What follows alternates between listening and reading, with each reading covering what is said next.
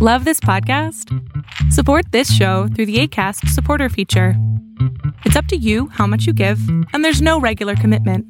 Just click the link in the show description to support now. Hey, I'm Ryan Reynolds. Recently, I asked Mint Mobile's legal team if big wireless companies are allowed to raise prices due to inflation. They said yes. And then when I asked if raising prices technically violates those onerous two-year contracts, they said, "What the f*** are you talking about, you insane Hollywood ass!" So to recap, we're cutting the price of Mint Unlimited from $30 a month to just $15 a month. Give it a try at mintmobile.com/switch. $45 up front for 3 months plus taxes and fees. Promo rate for new customers for limited time. Unlimited more than 40 gigabytes per month. Slows full terms at mintmobile.com. Hiring for your small business? If you're not looking for professionals on LinkedIn, you're looking in the wrong place. That's like looking for your car keys in a fish tank. LinkedIn helps you hire professionals you can't find anywhere else, even those who aren't actively searching for a new job but might be open to the perfect role. In a given month, over 70% of LinkedIn users don't even visit other leading job sites. So start looking in the right place. With LinkedIn, you can hire professionals like a professional. Post your free job on linkedin.com/people today. 5 persons, including actress Sharon Tate, were found dead at the home of Miss Tate and her husband, screen director Roman Polanski. The whole thing is very, Tate, very mysterious, but this is what I know. Authorities say the menacing letter received yesterday by a Vallejo newspaper was not sent by the infamous Zodiac Killer. Nancy Gebhardt has details. That Area 51, the secret Air Force base in Nevada, actually exists. In Dallas, Texas, 3 shots were fired at President Kennedy's motorcade in downtown Dallas. He's been called the East Side Rapist. He's been called the Visalia Ransacker, the original Night Stalker, and the Golden State Killer. You have now entered into the House of Mystery, the best in true crime, conspiracy, and alternative history, with Al Warren and Kevin Thompson. KCAA, the stations that leave no listener behind. Broadcasting on 1050 AM, 102.3 FM, and 106.5 FM. The trifecta of talk radio for Southern California. You're back in the House of Mystery on KKNW 1150 AM Seattle and KCAA 106.5 FM Los Angeles. I'm your host, Al Warren, and Kev Thompson's there. Hey, Al, from the road. Yeah, he's on the road. The man on the street. He's the man on the street. He is at the hurricane right now. No. Oh, I'm going to get hate mail for that. Yeah, now, literally on the street, though. Yeah, literally on the streets. Okay. Now, today we are talking, we're going into history today, and we're going to be talking about the Knights Templar. And joining us is an author of, I believe, 7, maybe 8 books on this subject. We'll find out. So welcome, David S. Brody. Thank you. Pleasure to be here. Wow, let's get into this. How did you get such an interest to write all these books and to get into the Knights Templar? Yeah, so about 12 years ago, my daughter was in 4th or 5th grade at the time and came home and said to me, "Dad, we heard a story in school today about explorers who were here in America before Christopher Columbus." And I said, "Oh, do you mean the Vikings?" And she said, "No, Prince Henry Sinclair." And I said, "Well, who is that?" And so we live outside of Boston in a town called Westford, and we have a legend in Westford that Prince Henry Sinclair, a Scottish nobleman, sometime in the late 1390s, essentially followed the path of the Vikings over to maritime Canada and continued down the coast into inland Massachusetts, where he landed and climbed a hill here in Westford, Massachusetts. And so we have a legend called the Westford Knight legend, and that legend is that one of Sinclair's men died while he was here, and he carved an effigy into the rock ledge to memorialize that night, and that effigy is still visible today. And the reason that's so interesting for our conversation today is it turns out the Sinclair family have a long history with the Knights Templar, and many people believe the Templar treasure ended up in Scotland, in Roslyn, with the Sinclair family. The family later built Roslyn Chapel, made famous in the Da Vinci Code. So we have all this interesting history here in my hometown relating back to the Sinclairs and the Knights Templar and their possible treasure. So again, about 12 years ago, I sort of went down that rabbit hole researching this matter, and then figured if there's, if it's true, there should be other evidence. And for a dozen years, I've been kicking around in the dusty corners of history, in desperate need of a shower and a change of clothes. Again, it's been 12 years since I've been down that rabbit hole. But in that time, I found a lot of evidence indicating, yes, indeed, there were explorers here. Yes, they did have ties to the outlawed Knights Templar. And I've written, like you said, 7, and as of tomorrow or the next day, 8 books will be have come out on this subject. It's my passion. My kids call me the rock nerd, because I'm out in the woods all the time looking for rock carvings and whatnot. But it's what I love. It's what I do. Well, that's good. It sounds it. It comes out. Now, your daughter, she mustn't have been going to school in the States then. No, she was here in Massachusetts, and she learned. And again, only because it's a local legend, only because of this particular town. This is not stuff that's taught in most elementary schools. But they had a storyteller come in that day, and again, because we have a town marker, and there's a tourist site here in the town, and so people know about it. And we're probably the only town in America that teaches this right now. But it happened to be that's where we live, and even though I'm a lawyer by trade, I'm a fiction writer by avocation, so. I like to say that when I look at this stuff, as a lawyer, normally I don't care about things like truth and facts. but as a fiction, and you guys are a conspiracy radio show, so you can appreciate that. But as a fiction writer, the facts matter, the truth matters, because if I'm going to write this stuff and I'm going to expect readers to invest their time and money in my books, I better bring something to the table. I better bring hard evidence about this. I can't just sort of wave my magic wand and say, people were here 100 years before Columbus. No, they want to see evidence, and so it's almost like selling the story to a jury. My readers are my jury, and again, so I went out looking for evidence, and I figured if these guys really were here in 1398, 1399, and they really did carve this effigy on a rock ledge in Westford, there should be other evidence. If there's not, it's probably not a legitimate story. But if there is, and we can start piecing this together, using different disciplines, not just geology and archaeology, but cartography and linguistics and DNA evidence and, all sorts of different disciplines. If we can link this all together, we can create a tapestry that tells a story. And that's really what's happened in the past dozen years or so. Fake news. Fake news. Now, David, you mentioned this effigy. What is it? What is the effigy, and what sets it apart that says Templar other than anything else? So there's an effigy that we can see. The carving that we can see today, and the carving today clearly depicts a medieval battle sword. Picture Mel Gibson in Braveheart. It's the early 1300s, and cut your head off type of thing, a hand and a half, a claymore. That's clearly there. What may also be there, and we have photographs going back to the 1930s and 40s showing this pretty clearly, would be the rest of the effigy, the knight himself, his helmet, his shoulders, his shield. It's the coat of arms on the shield that ties us back to the Gunn clan, which in turn ties us to the Sinclairs, and it's the Sinclair association with the Templars which sort of puts this whole thing together. And again, we get into other artifacts later on, but as far as the story goes, Prince Henry Sinclair, this is the 1390s, his grandfather was a Knight Templar, but going back even earlier to the early years of the 12th century, the 9 founding members of the Knights Templar, one of them was married to a Sinclair woman.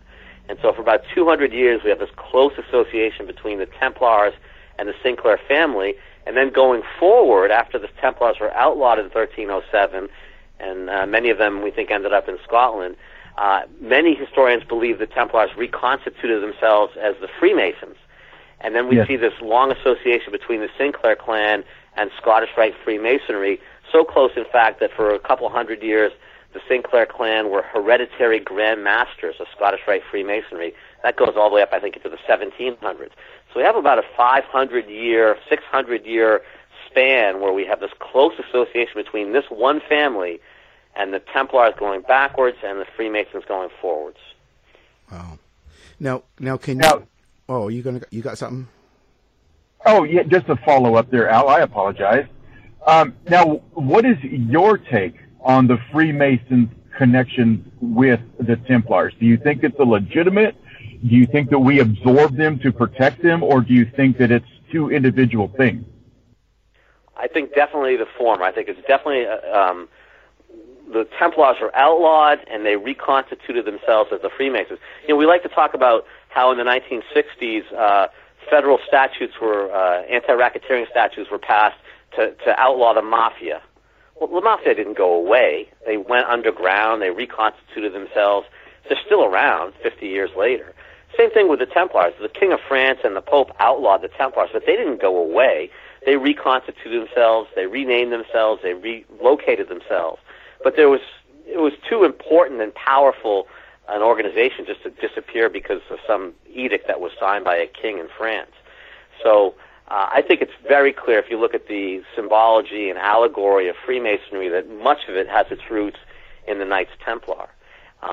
And you can just walk into a Masonic lodge and just listen and watch for a while. I'm not a Freemason myself, but I spend a decent amount of time lecturing in these lodges.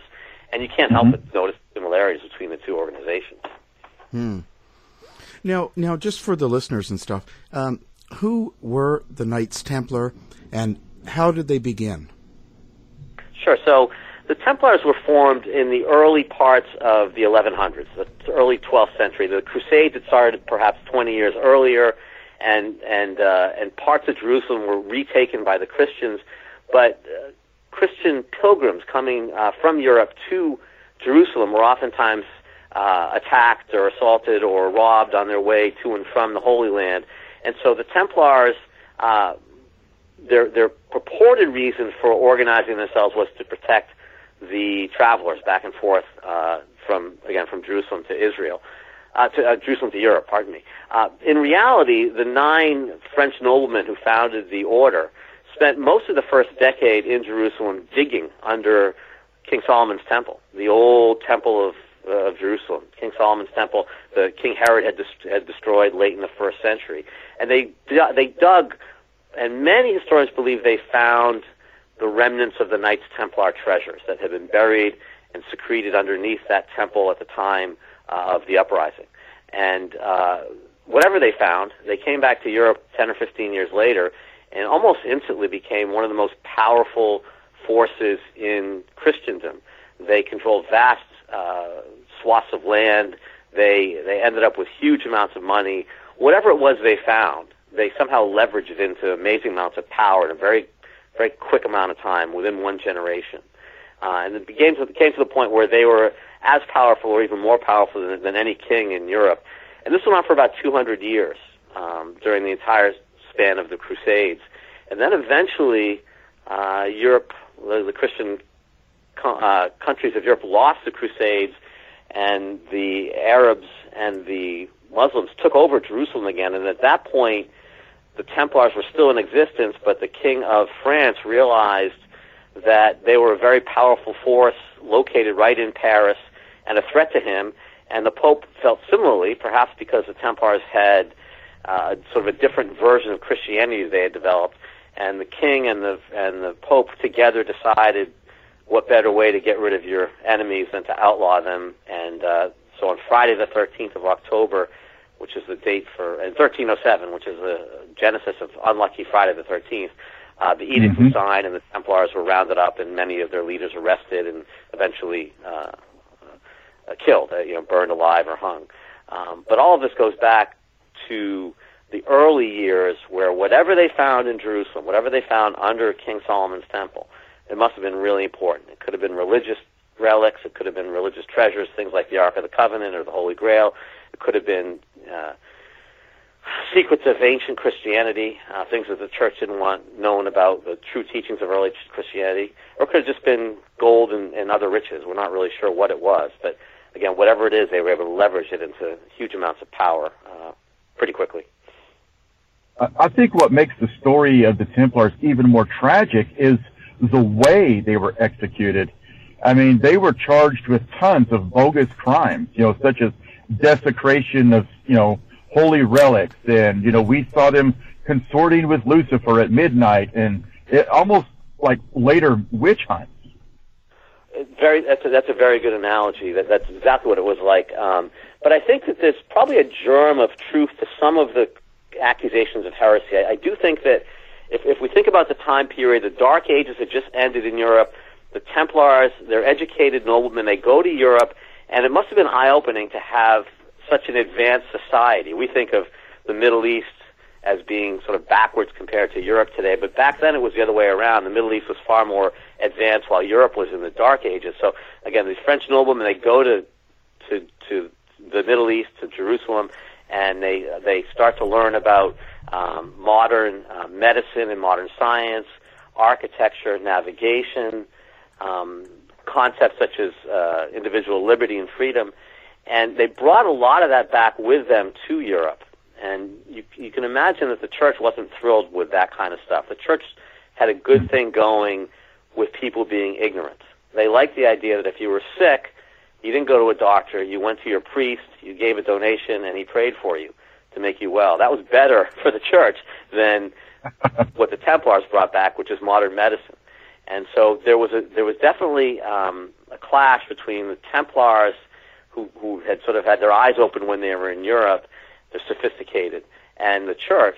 And part of that also, I believe, was that one of the things that the Templars learned when they were in the Middle East, in Jerusalem, was that the version of Christianity that the church was selling wasn't really the version of Christianity that was founded by Jesus, 11 or 1,200 years earlier.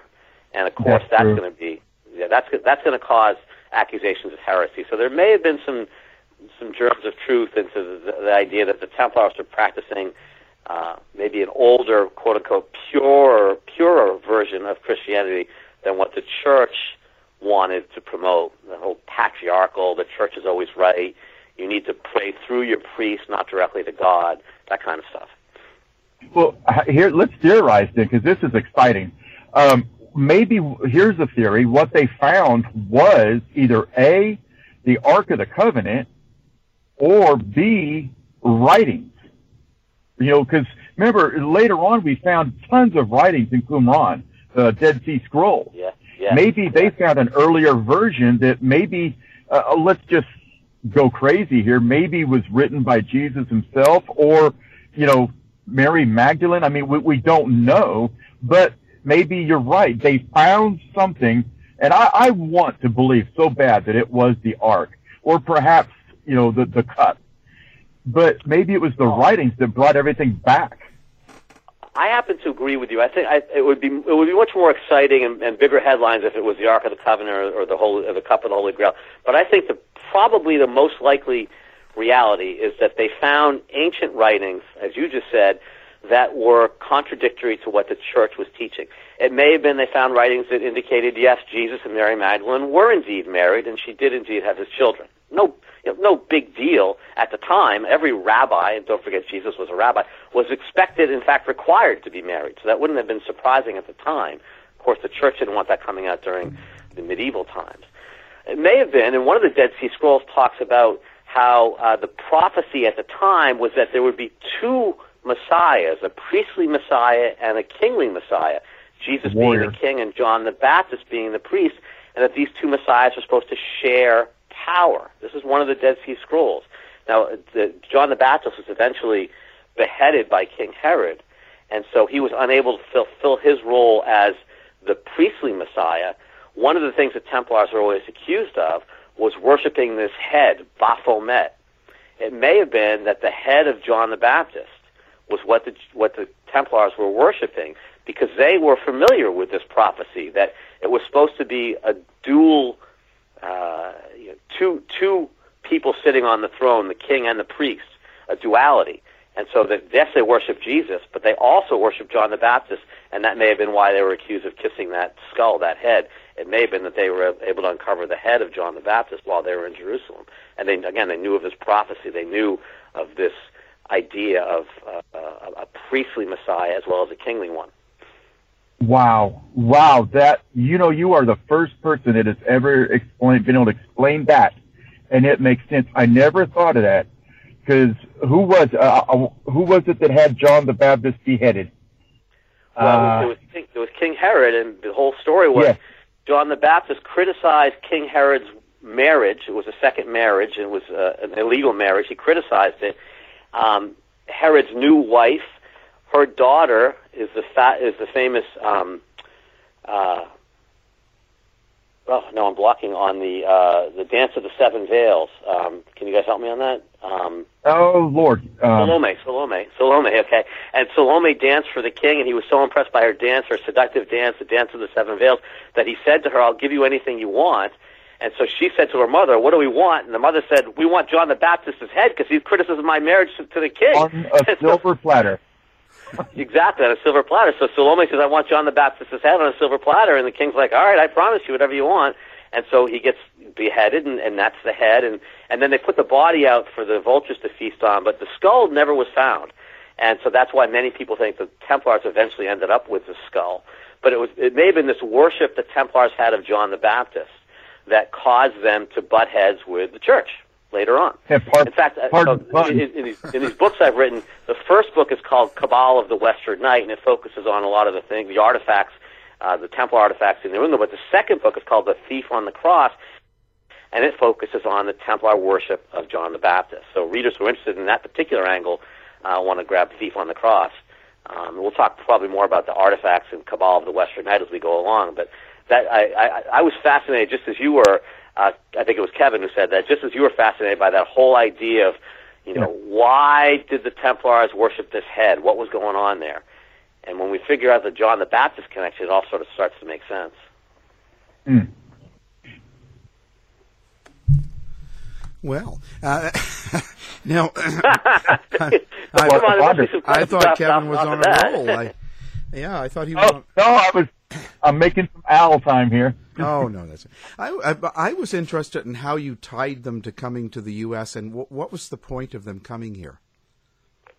Right, so we've got, it's 1307. The Templars are outlawed. They flee. Some of them end up in Portugal and reconstitute themselves as the Knights of Christ. Many of them end up in Scotland because at the time, Robert the Bruce, who ruled Scotland, had been excommunicated from the church, and so they found safe haven in Scotland. In fact, there's some pretty strong evidence that they helped Robert the Bruce in his battle of Bannockburn against the English. And again, this is back to Mel Gibson and Braveheart, that whole story. And that Robert the Bruce was so thankful to them that he gave them safe haven. Wherever they ended up, they obviously took their treasures with them. And again, with treasures, are we talking gold and silver? Definitely that. Are we talking religious artifacts? Probably that also. Are we talking secrets? Definitely that. Hidden knowledge, yes, all that stuff. Whatever they took, we know that when King Philip raided their treasury in Paris in 1307 after arresting them, it was empty. We're pretty sure that everything was carted to the coast and put aboard ships in La Rochelle, which is on the western coast of France, and that they sailed north. Many accounts have them going to Scotland. Okay, so we've got this Templar treasure in Scotland. They've got safe haven with Robert the Bruce. But they understand that that's going to change. The politics of Europe, of course, are always changing, quicksand-like, and that at any point the English might come in and invade, in which case the Pope now has jurisdiction again. So the Templars say, we've got these treasures. We've got to hide them. Where are we going to put them? So now we've got, let's go back to the Sinclair family, Prince Henry Sinclair, and I mentioned his connections with the Templars going backwards and the Freemasons going forward. What I didn't mention is that his mother was a Norse woman. So even though he was Scottish on his father's side, his mother was a Norse woman. And we can assume from that she had access to the old Viking charts and maps and their route across the North Atlantic, island hopping across the North Atlantic, eventually down to maritime Canada. Mm-hmm. I always thought that it was odd that we know that Leif Erikson came to North America in the year 1002 and that he left around the year 1009, but that nobody came back again until Christopher Columbus almost 500 years later. And even as a kid, I thought that was strange because, let's face it, there are plenty of really good reasons to come back and forth once you knew the way. There were economic reasons. There was timber. If you're in a maritime society, the timber that you could have harvested in Maine and Nova Scotia would have been incredibly important. If you know anything about Greenland, for example, there is no timber anymore, and many areas of Europe had been deforested at the time. There was trade, of course, with the Native Americans. There was fishing, of course, not to mention just the idea of all this open land. And so I think what really happened throughout the late Middle Age period is that explorers came back and forth across the North Atlantic many times. They just kept it secret, just like you keep your favorite fishing hole secret. Prince Henry Sinclair, we know he had a fleet of ships. We know that it was his job to bring the bishops back and forth to Greenland on behalf of the Vatican. So we know he knew he had to get at least that far, to Greenland. And again, his mother was a Norse woman, had an access probably to old Viking charts and maps. So it seems like not too big a stretch to have him continue on, much as the Viking forebears did, and continue down the coast, Labrador, Newfoundland, Nova Scotia. And then the legend is that he had 11 ships. He landed in Nova Scotia in 1398, and then 9 of the ships turned around and went back after spending the winter with the Mi'kmaq tribe. And the 2 ships continued down the coast to explore further. And it's these 2 ships, I think, that ended up in Western Massachusetts, where Sir James Gunn, one of Sinclair's lieutenants, died, and the effigy that we have carved in the rock ledge is, we think, of Gunn. But again, as I said earlier, there's other artifacts, too. There's another artifact here in Westford. We call it the Boat Stone. It's a medieval ship carved into a stone, and it indicates the directions to where we think they spent their winter camping. It's about a mile away from the Western Knight carving. We've had that stone shipped out to a geologist in Minnesota by the name of Scott Wolter, who many of your listeners might know from the history of absolutely. America Unearthed, right? And Scott does some really interesting work with these stones. He does weathering studies, and he's able to determine how long these carved stones have been outside in a weathering environment based on the microscopic changes to the carved areas of the rock surface. And we sent this boat stone out to Minnesota a few years ago, and Scott's opinion was it had been sitting outside for about 600 years. So that's, very consistent with the year 1400, 1398, 1399. So we have artifacts here in Westford. Again, I mentioned earlier that it's important that we not just use archaeology when we look at these things. We can bring in the geologists. We can bring in the cartographers. We can bring in the linguists. There's other areas, other disciplines that can take a look at these artifacts in this history and weigh in on it. And so up and down the coast of New England, we have, whether it's the Western artifacts, we have rune stones, runic being a Scandinavian script. We have a rune stone in Maine that's dated at 1401 and 1402, and next to that, floorboards from a sod house that were carbon dated to 1406, plus or minus 5. So again, Native Americans obviously didn't speak runic. They wouldn't be carving rune stones. They didn't have metal tools to do so. But we. Ryan Reynolds here from Mint Mobile. With the price of just about everything going up during inflation, we thought we'd bring our prices down. So to help us, we brought in a reverse auctioneer, which is apparently a thing. Mint Mobile Unlimited Premium Wireless. How to get 30, 30, how to get 30, how to get 20, 20, 20, how to get 20, 20, how to get 15, 15, 15, 15, just $15 a month? Sold! Give it a try at mintmobile.com/switch. $45 up front for 3 months plus taxes and fees. Promo rate for new customers for limited time. Unlimited more than 40 gigabytes per month. Slows full terms at mintmobile.com. If you're looking for plump lips that last, you need to know about Juvederm lip fillers. With Juvederm Volbella XC and Juvederm Ultra XC, your lip look, whether it's subtle or bold, can last up to 1 full year with optimal treatment and no additional maintenance. Find a licensed specialist and see if it's right for you at Juvederm.com today. That's Juvederm.com. Add fullness to lips in adults over 21 with Juvederm Volbella XC or Juvederm Ultra XC. Do not use if you have severe allergies or a history of severe allergic reactions, or if you're allergic to lidocaine or the proteins used in Juvederm. Tell your doctor if you have a history of scarring or taking medicines that decrease the body's immune response or that can prolong bleeding. Common side effects include injection site redness, swelling, pain, tenderness, firmness, lumps, bumps, bruising, discoloration, or itching. As with all fillers, there's a rare risk of unintentional injection into a blood vessel, which can cause vision abnormalities, blindness, stroke, temporary scabs, or scarring. For full, important safety information, visit Juvederm.com. I'm Sandra, and I'm just the professional your small business was looking for. But you didn't hire me, because you didn't use LinkedIn Jobs. LinkedIn has professionals you can't find anywhere else, including those who aren't actively looking for a new job, but might be open to the perfect role, like me. In a given month, over 70% of LinkedIn users don't visit other leading job sites. So if you're not looking on LinkedIn, you'll miss out on great candidates, like Sandra. Start hiring professionals like a professional. Post your free job on linkedin.com/people today.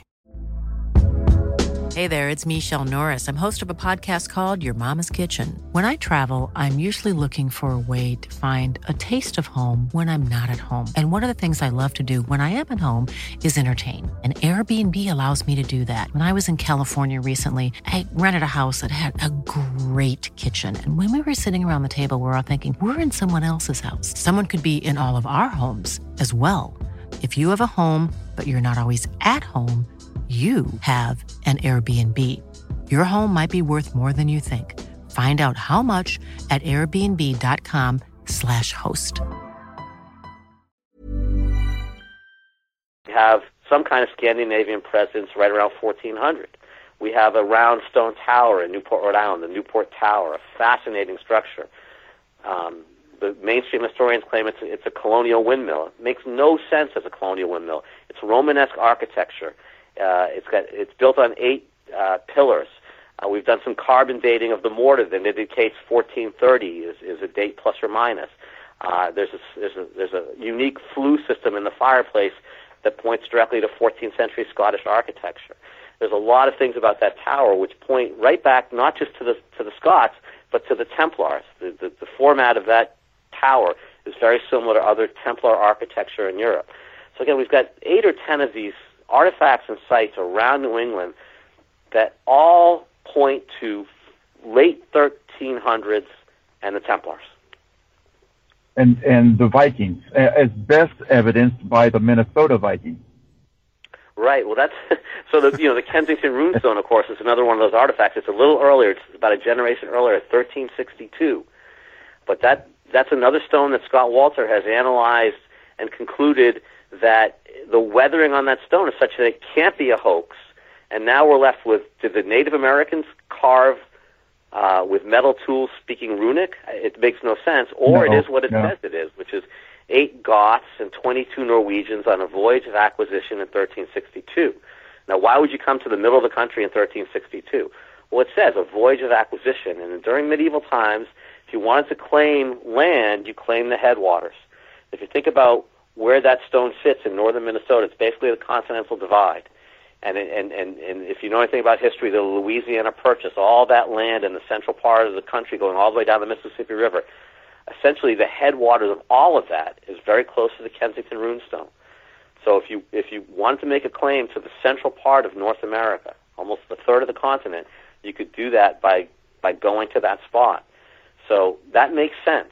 When we're looking at this stuff, we don't have the smoking gun. So all we can do is build a case. This is where my legal training comes in handy. I'm trained to analyze and weigh evidence.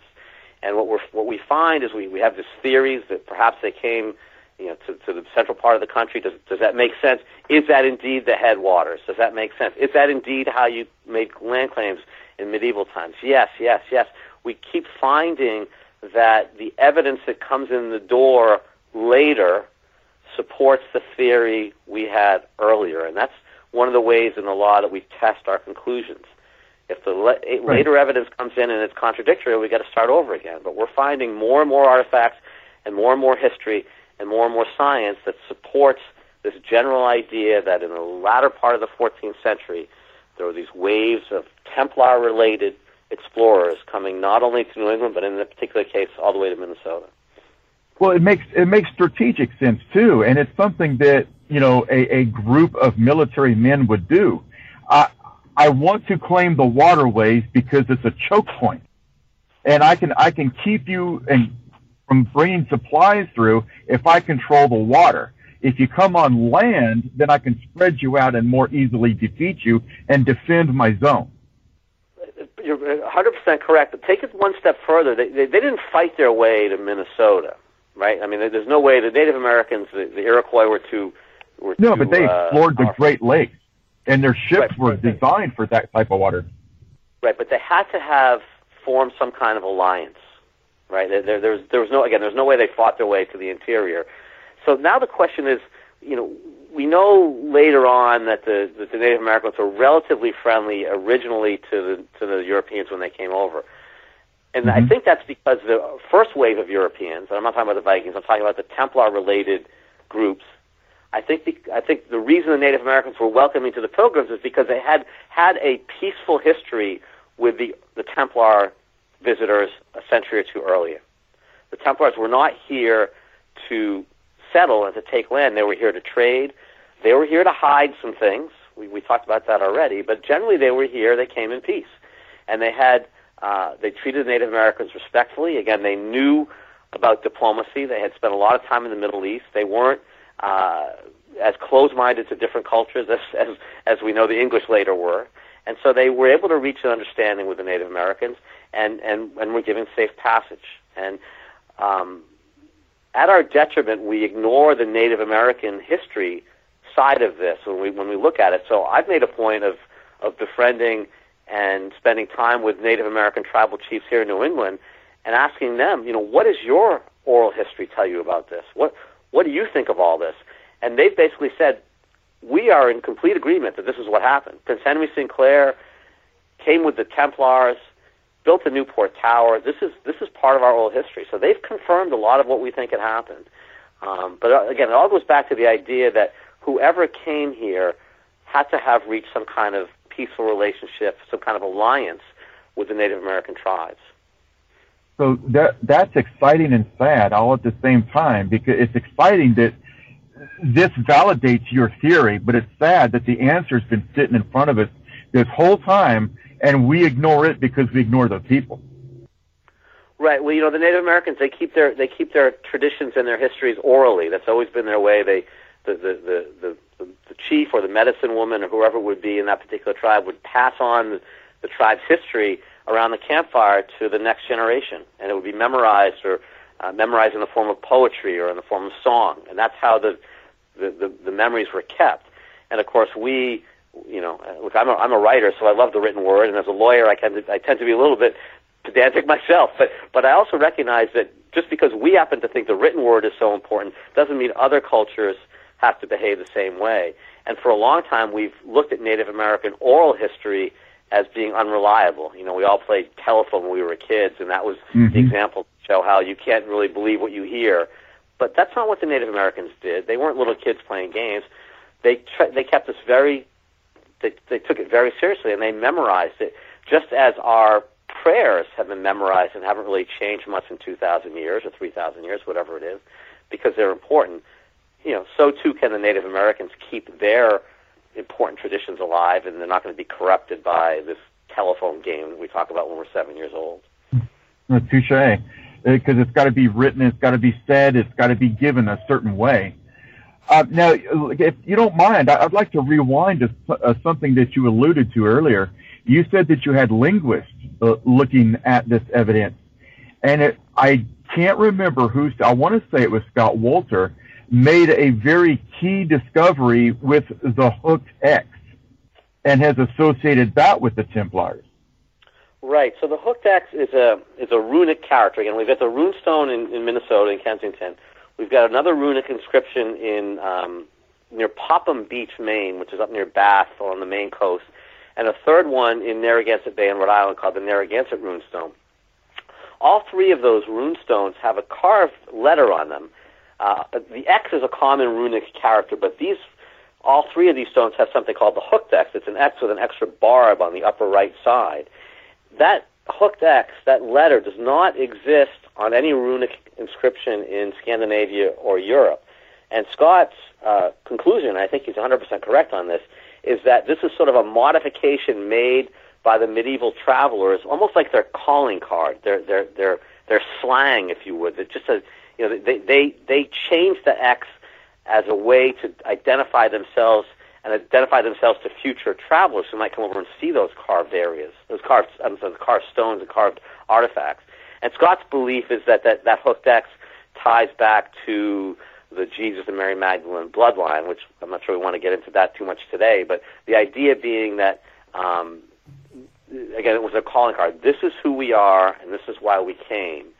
And the fact that all three of the runestones, they're separated by thousands of miles and were carved at least hundreds of years apart, the fact that all of them share this one unique runic character, where we don't find it anywhere in Europe or Scandinavia, to me it's pretty compelling. And it's not the way the world works normally, unless there's something going on there.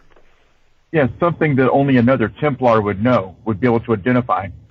Right. It tells us that those three artifacts were carved by the same people or group of people.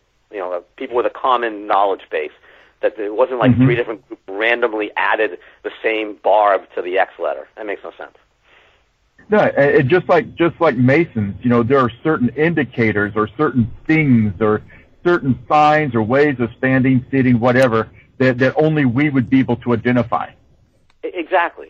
And so that's one of the examples of linguistic discoveries. But let me give you another one, because here in New England, we think when Prince Henry and his gang came, they came down the coast of New England along the Atlantic, and they stopped in Newburyport and got on the Merrimack River, came up the Merrimack, disembarked, and ended up in Westford. Okay, that's how we think they came, and we've got a carving of the entire river system on a boulder.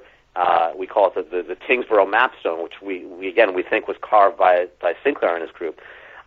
But the Merrimack name is interesting because my Native American friends tell me that Merrimack is not a Native American word.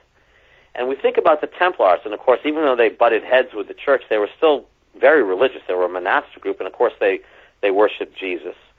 And we think about Scottish tradition of what the word Mac means, whether it's Mac in front or Mick in front. It means, obviously, son of. You guys know that, right? You know, McDonald means son of Donald.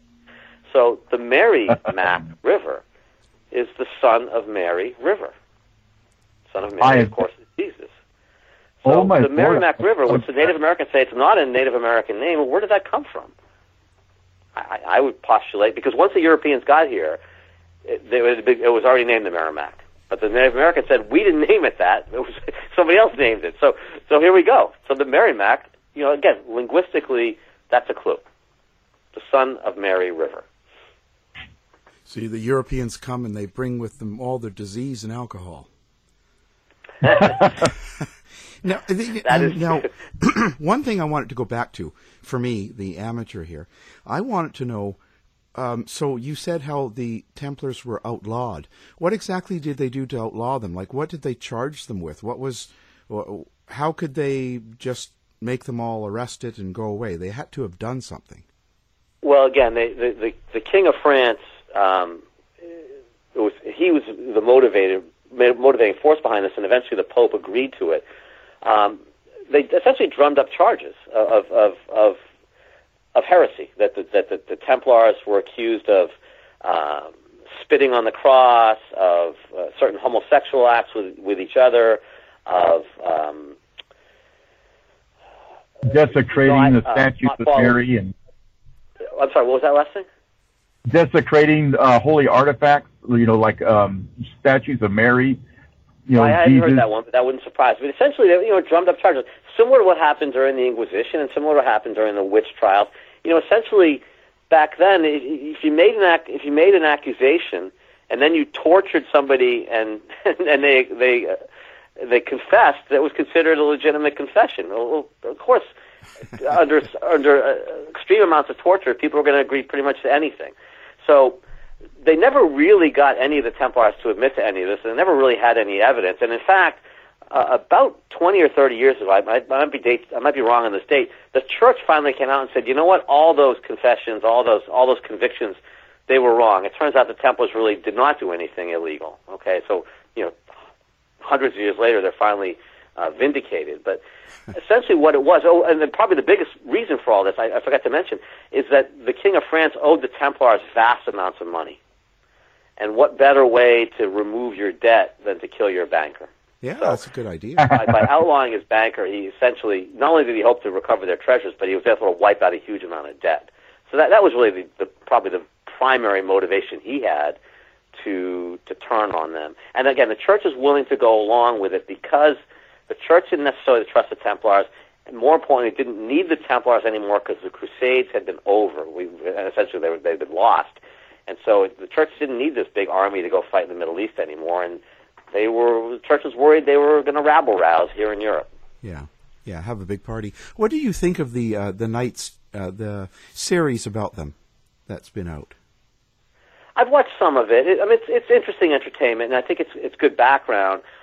I still am surprised that not more of these shows explore what we're talking about today, which is the idea that the Templars came over and used America as a safe haven, because there's a lot of compelling evidence to show that they did. And to me, you know, we've got this in 1492, Columbus sailed the ocean blue, and you know, we all learned that in second grade, but let's face it, we all got past the idea that the Easter Bunny was real. You know, we lived through that, okay, that trauma. We can live through the trauma of somebody being here before Columbus. The Easter Bunny's not real? And I think it's just a question of time. Ah, sorry. Sorry to all little listeners out there. I think we can, and it might take a generation, because it takes a while to redirect the ocean liner, I get that, but I think this story, to me, is far more interesting and far more compelling than Columbus, who sort of, you know, just sort of stumbled his way here thinking he was going to Asia and ended up in Santo Domingo instead. That's not a very interesting story. And then once he got here, of course, he was, you know, a complete bastard to the Native Americans. This is a better story. This is a more noble story. These are people who came for a reason. They treated the Native Americans correctly. There's treasure, which everyone loves. There's intrigue. There's secrecy. I mean, this is a better story. Not to mention the fact, I think it's true. Yeah. What was the selection process to become a Templar? Like, how would you become one? Usually it was men, middle-aged men, which, you know, back then, mid-30s, men who had a family, because one of the requirements was celibacy. So you didn't want to join when you were, you know, you didn't want to join when you were 18. So typically it was men who had a family, who wanted their souls to be saved, and honestly, I think, who wanted a little midlife adventure. Essentially, it was an excuse to go off to Europe and, you know, with your buddies and go kill some heathens and have your soul saved and come back and be a hero. Get away from the wolf. And yeah, seriously, yeah, you know, go probably do some whoring along the way. Yeah. But essentially, that's a lot of what it was. It was a, you know, a glorified golf weekend with the boys. Wow. But I think, if I can amend Al's question though, I mean that would be for any man of that day. You know, I'm going to go deliver Jerusalem, you know, from these evil people. Okay, I understand that, but what separated the Templars from any other knight, other than the chastity? Yeah, so the Templars, because they were generally the noblemen. So it was traditional in Europe that, like, the third son would join the priesthood and whatever. This is different. These are guys who were noblemen, who had vast amounts of wealth, who had other careers, whether it was just being, you know, a lord or whatever, but who joined later in life. And so this was almost like joining the country club in some ways. I don't want to minimize it that much. That's not fair. But these were not guys who had the calling to be in the priesthood. These were guys who were military. This was a military order, unlike other monastic orders. These were fighting knights. And so you had to have a certain amount of money even to afford a horse and a page and footmen and all that kind of stuff. So you had to have a lot of money to do this. But the church essentially saw it as a really good way to not pay for the army themselves, but to have this army. And of course, the promise was, we're going to save, you can save your soul. We're going to excuse you for whatever sins you might commit, because it's for the greater good. You're fighting, you know, the God's war over in Europe, not in the Middle East. Pardon me. Yeah. Wow. So it wasn't that they were really talented, like really good fighters or anything like that. It was just kind of... They were. Many of them, you know, many knights at that time were trained in jousting, trained in sword fighting. So yes, they were trained. Trained knights. They were skilled. That's what you did if you were a nobleman when you were a teenage boy. You trained to be a fighter on horseback, by sword, jousting, whatnot. So yeah, when they went over there, they were a vicious and feared fighting force because they were so well trained, and they had great success on the battlefield. No doubt about that. Wow. Okay, so that's interesting. Now, so you said that they had to remain celibate. So what happened to their wives and kids at the time? They just left them and they could never go back? So the commitment was, I forget if it was a 2-year commitment. It was, again, similar to today, you would join the army for a 2-year stint or a 3-year stint, yeah, or whatever. An enlistment. Enlistment was, and you'd go over and you'd fight for 2 years and you'd come back. and maybe re-enlist a couple of years later, or maybe you wouldn't. You know, every situation was different. But whenever there were these wars in Europe, if you happened to be, you know, in France and it was time to go invade England, you were away for a couple of years probably anyway. You know, no matter where you were fighting, these wars happened. It took a long time, obviously. Transportation wasn't what it is today. Mm-hmm. Now, this may be a sidebar conversation, but I just want to get this in there, get your take on it. I can't remember if it was Pope Pius or Pope Urban that began taking criminals out of their jail system and saying, listen, if you go fight, you know, against the Muslims, we'll forgive all your sins, and your slate is clean. Right. Now, these guys were different. These guys were foot soldiers, so they were up on the front lines. They were, you know, or they were the laborers or whatever. They were at the very bottom of the pyramid, whereas the Templars, who were noblemen and had their own horses and footmen and pages, they were at the top of the pyramids. But yes, there was a lot of that. You know, we'll forgive your sins no matter what they are if you go fight this fight. Wow! Wow! So there's hope for everyone. Oh no! No. Wow. Okay. So now, on the new book? What are you pursuing? What's kind of your aim and focus in the new book that you're just putting out? Right. So the book that's coming out, this will be the eighth in that series, and I call it my Templars in America series.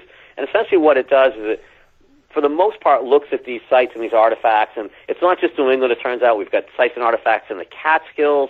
We've got some stuff out in the southwest Arizona and New Mexico. It turns out these guys were getting around for the most part. And there may have been people here even before the Templars. The Irish, the Celts might have been over here in the 6th century. Brendan the Navigator is a legend, and maybe if you guys want to talk about that, I can come back on another time and talk about the Irish coming to America even earlier than the Templars. But this latest book is called The Swagger Sword. And essentially, it's based on artifacts found in the Catskills that were left, we think, by the Templars even before Prince Henry, sometime in the late 12th century. There's some journals that indicate the Templars had come across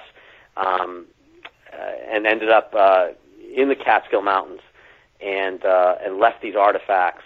And they have some interesting connections back to the Vatican, and you guys have probably spoken about the Vatican banking scandal from the early 1980s. Oh, Gerald. Yeah, so, yeah.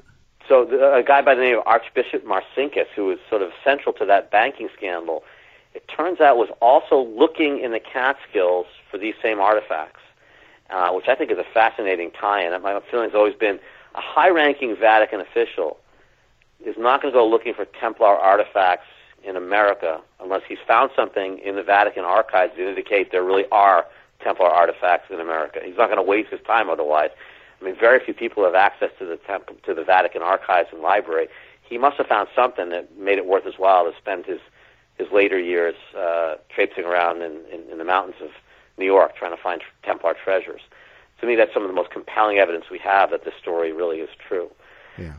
But my latest novel called The Swagger Sword ties in Marcinkus and this Templar treasure and the Vatican banking scandal. It turns out that a lot of these guys involved in the Vatican banking scandal were all given something called swagger sticks or swagger swords. They're sort of like, you know what I'm talking about? They're hidden swords that military guys used to use back in World War One, and carved on the blades of these swords were clues and maps that led to this treasure in the Catskills. That part of the story is true, and we found a couple of these swords. But they were given to the different leading members of this rogue Masonic lodge called P2, Propaganda Due. And it was, again, a rogue group of Freemasons who had stumbled upon this stuff after World War II. And it's some really good stuff. You know, truth is stranger than fiction sometimes. But I like to grab some of this real history and weave it into some modern-day intrigue and then, of course, expose a lot of the real history as well. Yeah. No, I think it's great. That's very important. We need to have more history, people getting more involved. I think that's great. Yeah, and I, look, I, when I read, I love a good roller coaster ride where I learn something at the same time. To me, like historical fiction, that's the best. So that's the kind of stuff I write. Like, hopefully it's going to be a thriller. Hopefully you're going to enjoy the twists and the turns. But along the way, you're going to be like, wow, I didn't know about that history. I didn't. That's interesting history. So it's one of those things that's sort of a guilty pleasure. You know, you can be entertained and be educated at the same time. That's the best way. Now, yes. I wished I wrote like that. Now. Here. So how's your, how do people get a hold of you, and what's your website? So davidbrodybooks.com. All the books are up there, and there's a link. You can get a hold of me that way as well. And as you can probably tell from the passion of which we've had this conversation, I will talk about this stuff to anybody, anytime, for as long as they want. You know, I love this stuff. So I'm always happy to chat. People want to reach out to me. That's great. The books are on Amazon and on Kindle, the easiest way to find them. But again, David Brody, B-R-O-D-Y, books.com. And I try to make them inexpensive. The Kindle version is like $4 and change. So if you want to read this stuff, you know, I don't want people to have to spend a lot of money. I want people to be exposed to this. I want people to be passionate about it like I am. And so you know, go check it out. Cabal of the Western Knight is the first one in the series. Fantastic. Now, we're going to have everything linked up on our website as well, and the stations. Great, thank you. And thank you as well. So thank you for talking to us about all this. This is great. David, Al, Kevin, it's been great. I really enjoyed you guys. Thank you. David, it was astounding. Thank you. Thank Excellent. You so much. To find out more about our show, guests, or listen to a previous show, visit our website at www.somethingweirdmedia.com.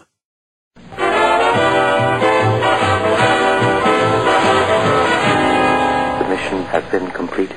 The end! By George, he's got it! It is the end! I'll see you. If you're lying to me, I'll be back. This has been a production of Something Weird Media.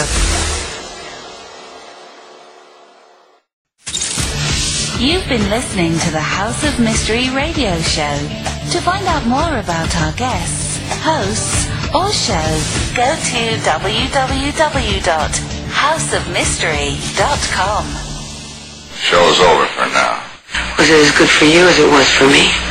Well, good night. This has been a production of Something Weird Media. I'll be back.